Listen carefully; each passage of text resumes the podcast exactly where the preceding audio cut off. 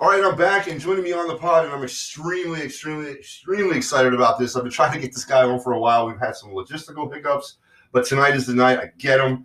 Uh, this guy I've been following around on Twitter, what I'd say about a year now, and he's a great read. He's a great write. Um, covers the Flyers and the Phantoms for Flyers Nitty Ditty Nitty Gritty.com. Uh, Jamey Baskow joins me. Jamey, welcome to the pod. Thank you for coming on. How you doing tonight, man? Hey, I'm doing very good. Um, pretty stoked to be on your podcast uh, for your uh, you know dedicated followers here. Uh, I appreciate you having me on. Uh, the logistical issues that uh, Matt was speaking of is me. Uh, unfortunately, it's just become unpredictable with kids in terms of podcasts. Now I can tweet with the best of them. I can write articles with the best of them, but there's you know times in terms of you know you need alone time to do podcasts, and unfortunately, with having such a great wife and you know, you know, two beautiful kids, uh, sometimes doesn't happen that way. But uh, yeah, I'm here for you know all the Flyers fans, Phantoms fans, Royals fans, uh, Delaware Thunder fans, and so, so are all of us at FlyersNittyGritty.com. So we appreciate you uh, having us on. Now, for those of you who want to follow Jamey, go ahead and follow him on Twitter at Jamey Baskow again, you will you will not be uh, disappointed if you're a flyer guy or gal or even a hockey person. Uh, this this young man definitely lends a unique insight to the world of hockey, especially the world of the Philadelphia Flyers. Now, Jamey, I'm not going to pull any punches with you, man. We're going to jump right into this. It's about the Flyers. Uh, it's about how I personally feel, and this was something I went back to last year on.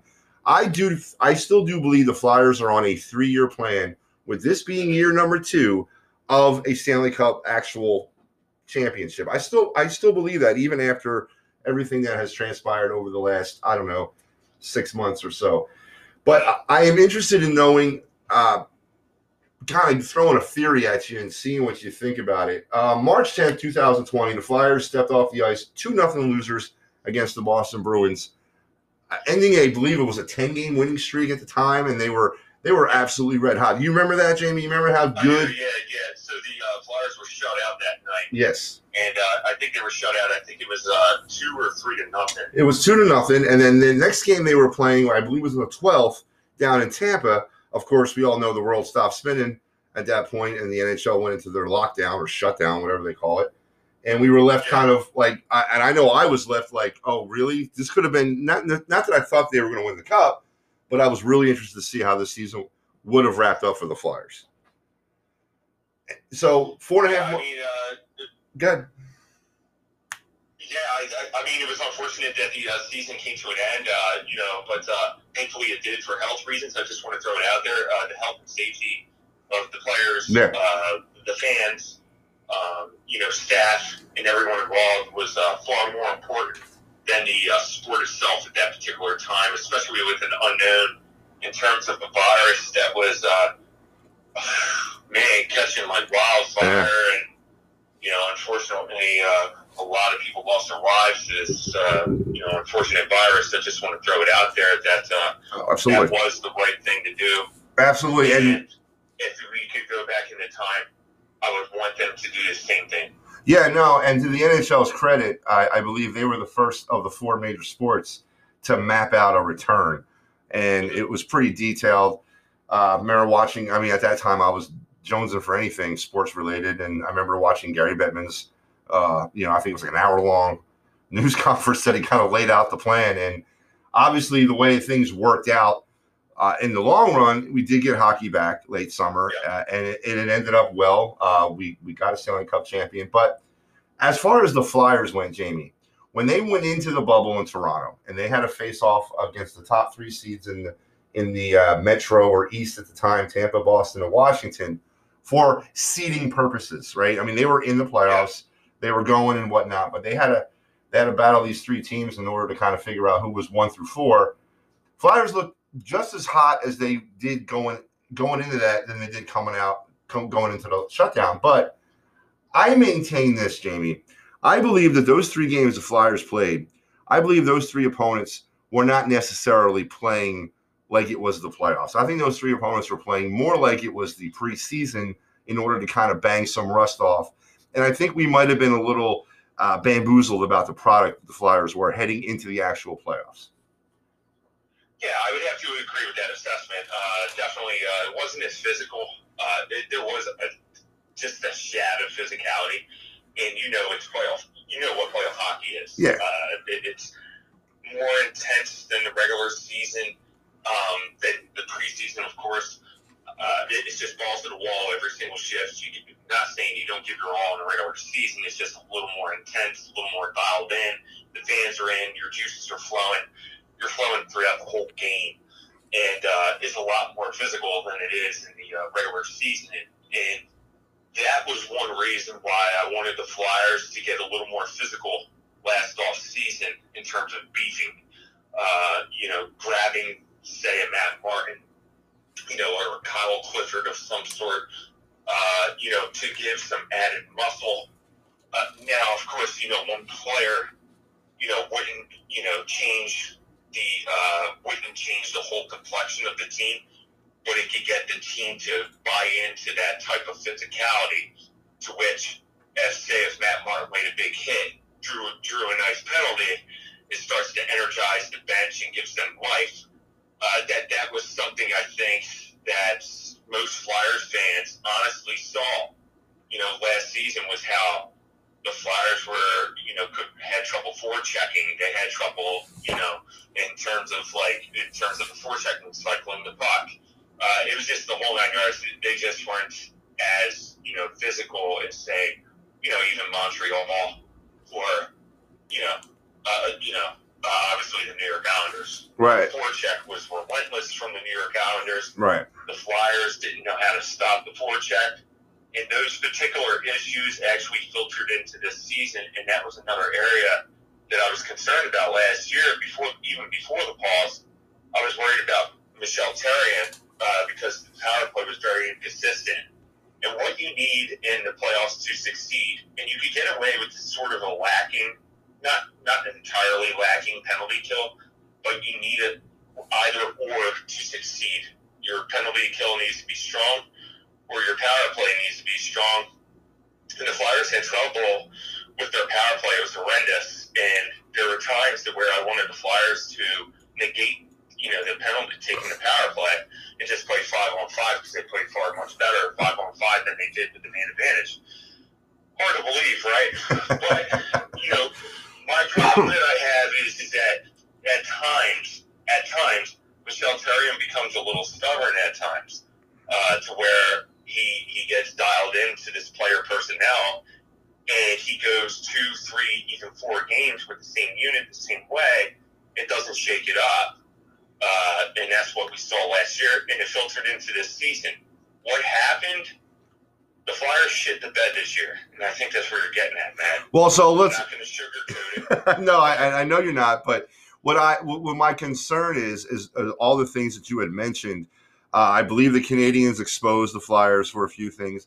I think the Flyers kind of outlasted the Canadiens based on the depth of the team. The Flyers were just a little bit more deeper and a little bit more talented. But then you saw that depth or that that that lack of or that depth not withstand the Islanders. Uh, and for the Flyers' credit, man, they fought their asses off in that series against the Islanders. They really did. Uh, and and you know, but the lack of scoring from Travis Konecny, uh, the lack of scoring from anybody up front, any of the forwards in the playoffs last year was an alarming thing for me. And heading into the offseason, um, I was very confident, and just like everybody else was, the return of Oscar Lindblom.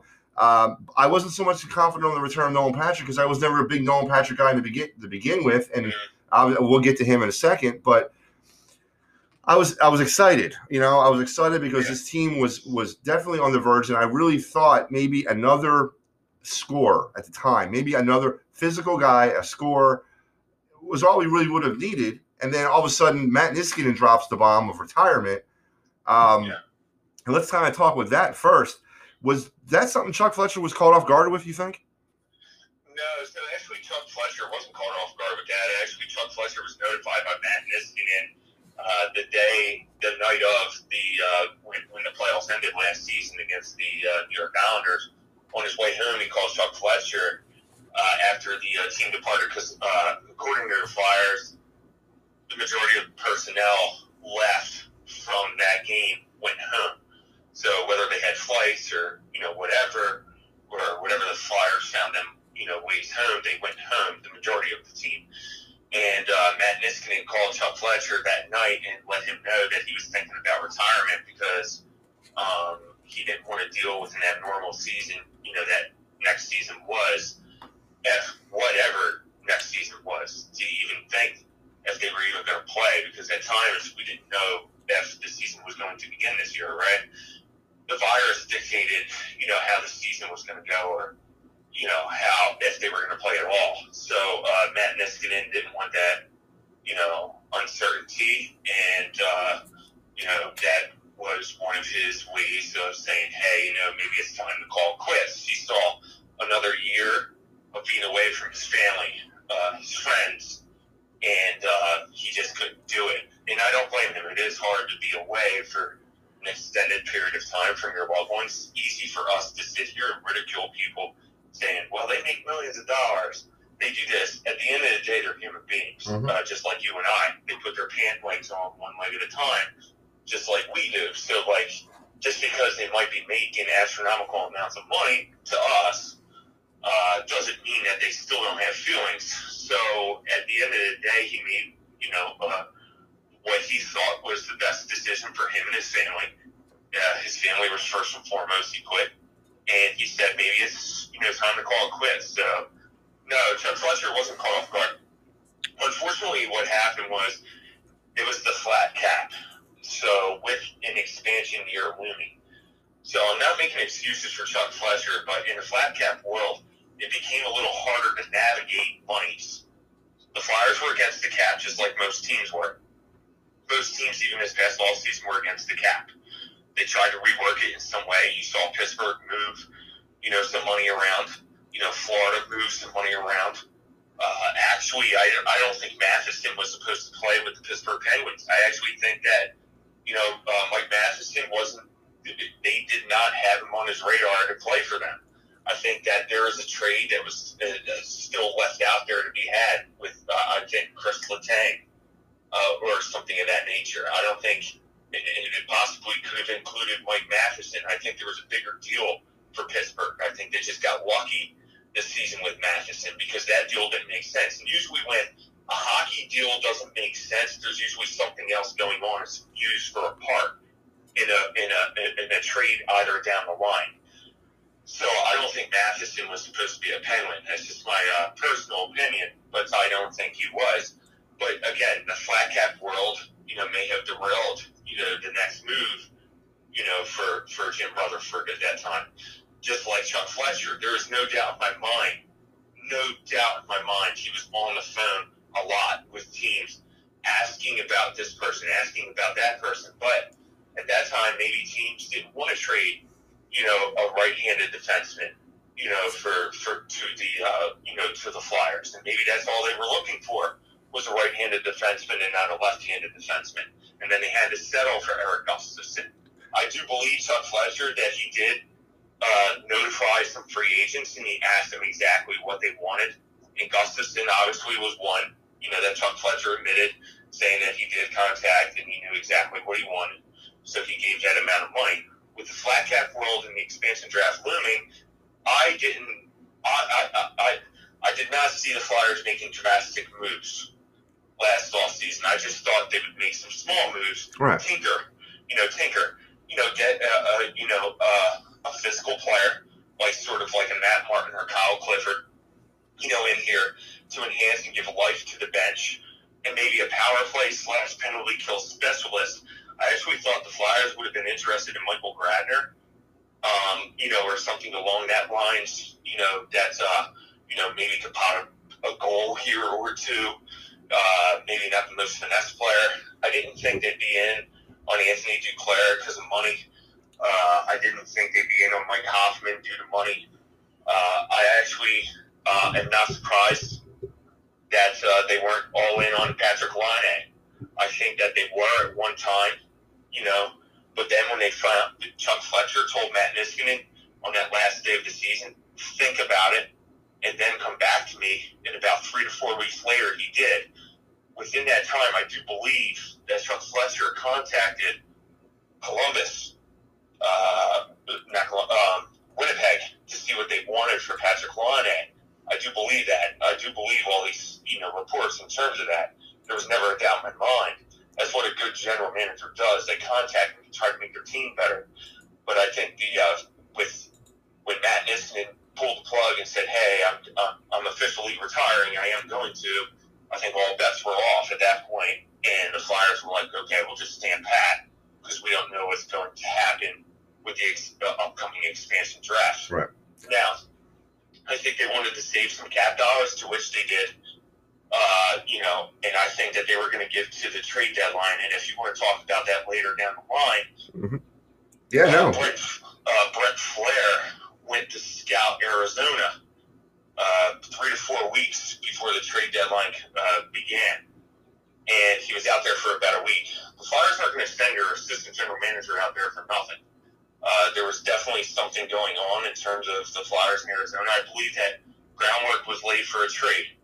Uh, after the trade uh, deadline commenced, Chuck Fletcher said that they know what we want and we know what they want. So to me, that meant that groundwork was laid for a trade with multiple teams. They, he said. So there, that means that there was more than one team. The other team is Nashville. And uh, there is no doubt in my mind that something was going on between the Flyers and Nashville. Nashville had scouts at uh, about six or seven Phantoms games, um, you know, this past season you don't scout a farm system if you're not highly interested if there isn't a bigger deal somewhere down the line. So where I'm getting at is why would you send your assistant general manager Brent Flahr to Arizona to scout a particular team for about a week? Think that they would have sent another scout out there if it wasn't, hey, just go out there and scout. No, I think that there's something going on in terms of Brent Flahr talking to Arizona possibly.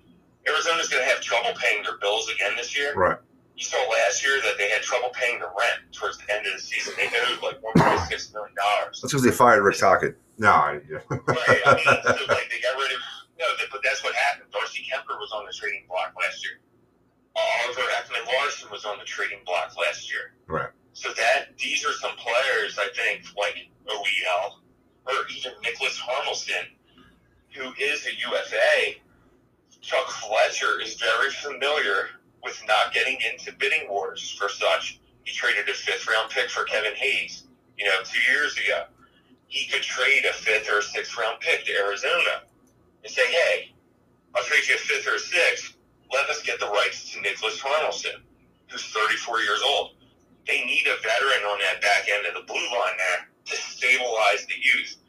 The Flyers' average age of the blue line for the majority of the season this year was 25.83 years old, which ranked in the top five in the NHL. They were a very, very young blue line. I'm not making excuses, but the elder was Justin Braun, and you know, like they need they need that veteran presence back there. Niklas Hjalmarsson is it. He's a right-handed defenseman. He can play middle pairing to top pairing, you know, defenseman. He can play, you know, power play. He can play penalty kill if you like. Um, he's not a bad defenseman at all. But I do believe that a target is all Oliver Ekman-Larsson as well. Uh, now he commands a salary. I think it's what is it, eight point two five million or something of that nature. I believe so. So, so the Flyers would have to move, you know, a JVR, a Ghost, or you know Jake, and that's where the first round pick comes in. What is one thing that Arizona is missing that they craved, and they craved last year as well? They craved the first round pick. Why? Because Arizona had to forfeit their first round pick for this year. They would have been picking 13th, with the Flyers picking 14th. Unfortunately, since they forfeited their pick, the Flyers move up to 13. The Flyers now own the 13th pick in the NHL draft this year. So um, that becomes enticing for a team like Arizona, who's trying to get back into the first round. But this is a nice selection for them. A 13th pick is not a bad pick at all. You could get a really good player at pick 13. Right. Um, so I believe that also becomes enticing for a team like Nashville. And you're looking, what is Nashville lacking at this particular time? Scoring. JVR becomes a hot commodity now. Now, now with that money, now, now with that contract. Yes, but hold on. The Flyers can retain two million dollars worth of salary to bring his to bring his cap to five million dollars. The Flyers retain two, right? He now becomes a twenty-five to thirty goal scorer for five million dollars. At least, okay, let's say this. He was 25, 30 goals, for right? 20 to 25 goal scorer for five million is damn worth it in this league. But Jamey, if you're going now, I agree with you saying, but getting with the JVR point, and uh, I was going to bring it up later, but I'll bring it up now. Uh, JVR to me in Nashville is not a fit. JVR in Seattle to me is a fit, but I don't see Nashville taking a flyer on JVR. I would see them taking a flyer more on Voracek than JVR. Uh, Voracek, yeah, uh, see, in the flat cap world, 1.25 million believe it or not, is a lot. You're right. And that's and that's why I say JVR. Now, would, would a team like Nashville want Jake over JVR? I believe so. You're, you hit the nail on the head there. Uh, Jake is. I, I would definitely take Jake. You know, you're getting you're getting before before the weird season began this year, and before last season ended. You, he was gonna he was gonna put forth his fifth. I think it was his fifth consecutive sixty plus point season he is very consistent with putting points on the board. Regardless of how he does it and how annoying fans get with him, the guy produces. And uh, that becomes attractive, like you said, to a team like Nashville. But in the flat cap world, 1.25 million is a lot. So if that were the case, and the Flyers were to you know take on two million dollars worth of salary, you get a Jake for 6.25, or you get a 20 to 25 goal scorer. And JVR for five, I think it might lean towards more towards JVR in this case because they're not having trouble with playmakers. They're having trouble with finishing, putting pucks, putting pucks in the net, and that's something that JVR does, and he can do it on the power play as well. Um, he's a power play specialist, you know, net front providing a net front presence. He finally came out this year, uh, played played that role very well. Looked like the JVR of old. And uh, but the one thing, no matter how annoying JVR can get, he still produces 20 to 25 goals every season. Last year, before he got hurt, I don't know if fans remember that he was actually hurt a week to two weeks before the season ended due to Corona, uh, due to that uh, injury that he had. I think it was a broken finger, wasn't it? Yeah, uh, I can't I can't remember, but it sounds about right though. Yeah. Um, in terms of, I think he had the same injury, similar injury to Scott Laughton. I think you're right about that. And um, you know, so he finished the season with 19 goals um, in what was it, 69 games played. So yeah, or 66 games played. I think he played. He played in three games less. But um, so he was on pace to produce another 20 to 25 goal season. Right. And then this year he had a nice season. Um, he produced. But yes, I do believe that Seattle is also a fit for JVR. And I just, I'm not about giving sweeteners. I just, uh, Seattle, just take who you want. And if you want JVR, you know, for that money or whatever, just take it. You know, um, yeah, I agree. I, they have to get to the cap four. That's one thing that people forget. I, I just say, oh, they're not going to go and take this player. They're not going to take that player. There was a reason the Vegas Golden Knights took James Neal. Yeah. It just wasn't because of you know because of producing. It was because James Neal had a had a decent salary. I think he, I think at that time uh, James Neal was at around five, five point two five or something like that. And Vegas took him and it wasn't a surprise to me at all that they took selected him. No, no, so, I I agree. I, they they still have to get to the cap four and have to do it somehow, and they know what they're getting. You, Ron Francis is a smart general manager. He yeah. knows what he's getting. He knows these players better than you or I. So, like, um, you know, when he's seeing a JVR, you're getting constant production from him in terms of goal scoring. Yeah, I mean, becomes attractive.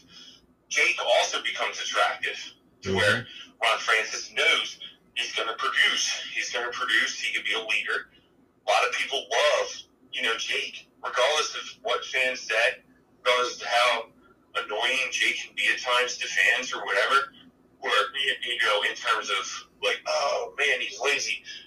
I don't know. I, I mean, he's been back checking, uh, you know, and stuff, but, uh, you know, in terms of how annoying he can be, he is a leader in that locker room, and, and still players look up to him, um, especially the youth. Youth come to him and talk to him all the time. I became good friends with Nolan Patrick. Uh, you know, I, it, he does it all. I mean, Joel Farabee mentioned, you know, Jake Voracek, Right. you know, and how much of a leader he is, and how much like he goes to him, talks to him, and stuff. To how much Jake has influenced, you know, his game. I don't think he's just making that up. You know what I mean? Um, I don't think these players would do that. Um, and so the, the Flyers have some, you know, players. I think that uh, you know they would definitely have to move in terms of fitting players in. When you're looking at to recap this groundwork laid for trade with Arizona and Nashville, I think the Flyers are interested in OEL. I think I have a good article coming out tomorrow on third line centers. I think the Flyers are also inter- interested with Arizona with Nick Schmaltz. I think they're interested with um, Niklas Hjalmarsson and with uh, you know Nashville. I think Arvidsson is pretty attractive. I think Ryan Ellis becomes pretty attractive, and I also think uh, Mattias Ekholm uh, also becomes pretty attractive. But uh, I think there might be something bigger with Nashville too that I'm not. There's a player there that I'm not hinting on. Uh, when when Nashville is scouting the farm system for that long, uh, it seems to be a lengthy type of deal that they're thinking about.